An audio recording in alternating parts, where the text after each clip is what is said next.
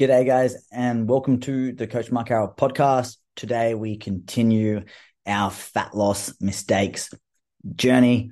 So, yesterday we did the fat loss mistakes number one. So, today, shockingly, we move to fat loss mistakes number two. So, today's episode is about the probably the really, really common thing people do when they think fat loss and weights training, and that is switching your training to high reps only. Now, what I mean by this is what happens is people go to the gym, they lift weights, they build muscle, and all of a sudden they want to do a cut, they want to lose weight, and all of a sudden they think, hmm, maybe I should just do lots of high reps. High reps should mean fat loss, right? And low reps means muscle building and strength. High reps means fat loss. So now I'm going to change my training from doing you know, low reps, building muscle, getting strong to just doing lots and lots of endless high reps because more fat loss, right? Not so much. Now, this is a, this for a lot of people might seem like, oh, obviously that makes so much sense. Oh, um, obviously that's, you know, nothing shocking, but every single week in my DMs, in my messages, in now our customer support, we get these questions around people being like, "Hey, Mark, I want to do fat loss. Um, should which program's best? Um, because I want to lose weight, but I saw your program says it can build muscle. Does that mean is there a better one for fat loss?" So, I want to go into why this is not the case because fat loss is not just about what you do in your resistance training session. Fat loss is going to come down to obviously creating a calorie deficit. The big mistake people make with their weight sessions in phases when they're trying to lose weight is they see weights and being in the gym, lifting weights as fat loss training. And I want you to rethink your mindset towards weights when you're dieting. When you're trying to lose weight, don't think of weights as the place go in the gym and lifting weights to lose fat. Think of weights when you're dieting as a place you go to get stronger, keep your muscle, build muscle. Just because you're dieting to lose weight doesn't mean your training in the gym from a resistance standpoint needs to change. The same way that you train to build your muscle is the same way you want to train most likely to keep your muscle. And it's the same way you most likely want to train for fat loss in the gym. The big thing that when that happens when I train clients is let's say I work with a client for a year and they come to me and they want to compete one day, for example, and get on stage. And they come to me and they don't have enough muscle mass. So the first thing we do is spend, say, six months building in a surplus. And then after six months, we go, all right, now it's time to do a calorie deficit and lose fat for their comp. That second six months, we do a calorie deficit to lose fat. Their training is not changing really at all compared to what they were doing in those six months of a building. Their training is consistently going to be around getting strong on the big lifts, you know, doing rep ranges in that three to five rep range up to 12 to 15 reps. It's going to stay that same rep range, whether they're dieting for fat loss or in a building phase. The difference is going to come down to their calories, their nutrition. If they're trying to build muscle, we're getting them out of a calorie deficit. We're providing them more energy to obviously optimize the potential to build muscle and grow. Or if they're in a calorie deficit, what are we doing? We're creating a calorie deficit. We're giving them less calories and we're man- manipulating the energy balance depending on their body composition goals. The training itself is not changing. If they're in a build and I want to get them stronger, I get them stronger with the appropriate rep ranges and lifts to improve that um, that focus. Likewise, in a deficit, the same thing. Nothing's changing so much from a standpoint of their rep ranges, and this is the big thing people don't realize. They think, all right, so I've been doing a build. I've been trying to build some muscle and I've been squatting, I've been deadlifting, I've been doing pull ups. Great. Now it's time to do a fat loss phase. I want to get lean. So what do they do? They stop lifting. They go do F45 and all these classes or all these just big circuit classes or 25, 30 rep sets and super short rest periods. And all of a sudden, they get away from doing the things that actually have been helping them build their physique.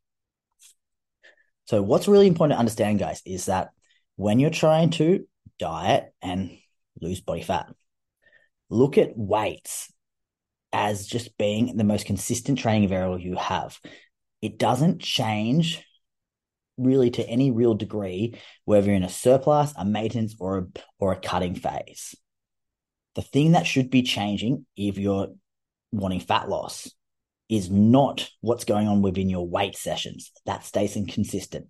The thing that's changing to generate the fat loss is going to be your calories. You've gone from a build, you've been in a surplus, you've been eating more. So now you want to lose weight. The first change I make is I'm just going to decrease their calories, create a calorie deficit. Nothing changes with, their weights. The second tool that you can use is calorie expenditure. And so calorie expenditure is a tool. So we've got our calories in versus calories out. So calories in being obviously the calories we consume, and calories out being things like, yes, your weights, but your cardio, your steps. But your weight is obviously something that is not going to be a high calorie expenditure activity. You're obviously resting for a long period of time, which is what we want. But the goal of the weights in a deficit is to preserve our muscle. It's to, it's to preserve what we've got, what we've been building. But if you want to influence your energy balance, your calories in versus calories out, and create a greater calorie deficit, yes, you can decrease calories, but you can also influence this by expending more calories. And how do we expend more calories? We can do more cardio. We can do more steps. So we move more. All right. So what I'm trying to do with a client is if I'm trying to get them to lose weight, weights are staying the same. I'm trying to get them strong. If they've been doing six reps, doesn't mean they can't do six reps anymore. The thing is, all that's changing is we're going to decrease their calories in, we're going to increase their calories out expenditure through other forms of training. So we're going to add in cardio now. We can do intervals, we can do steady state. We're going to give them a step target or increase their daily step target. They might have been at 6,000 steps a day. Now we're going to get them up to 10,000 steps a day. So all these little variables we're using to help drive them into a greater calorie deficit. But we're not switching just to high reps only now. The weights is staying the same. I can't stress this enough. So so often people come to me like, "Oh, Mark, I want to do um, a cut um, and use bikini body, but I is it for a build or a cut?" I'm like, "Well, it can be both." Like, but what, what do you mean? I'm like, "Well, bikini body or male method, strong, you name it, you can do it in a build or a cut." but like, but it's a different training program. I'm like, no, it's the same training program. The difference is your nutrition, the education, and your the calories and macros I give you is dependent on your goal. So if you're doing bikini body in a cut, your calories will be different, obviously, to doing bikini body in a surplus. But the training program is the same, and that's how it's meant to be, guys. So the big mistake today around fat loss is thinking that when it comes to fat loss, you need to switch your training to high reps only. You do not. The last way I kind of want to think about you guys to think about this is you've got your power lifters. So your power lifters obviously are people who they compete in their squat, the bench, and the deadlift. And the thing with power lifters, right, is they're training for one rep maxes. But powerlifters compete in weight classes because the more you weigh, the easier it is to lift more weight. So that's why there's weight classes for powerlifting. So what happens is obviously kind of like say the UFC, you're generally trying to diet because you want to compete in a lower weight class because then it's you have a better chance to do better. So people diet down to make a lower weight class. But the thing is, when they're dieting down to go into a lower weight class, do you think they're stopping their powerlifting training and doing high reps only? Do you think they're going to stop peaking for their comp from a strength standpoint and stop squatting, benching, and deadlifting one reps? No, that would be ludicrous. Their goal is to compete and compete at a high level. So what do they do if they're going to keep powerlifting training, which is very, very low reps, very long rest periods? How are they going to then lose weight for their weight class?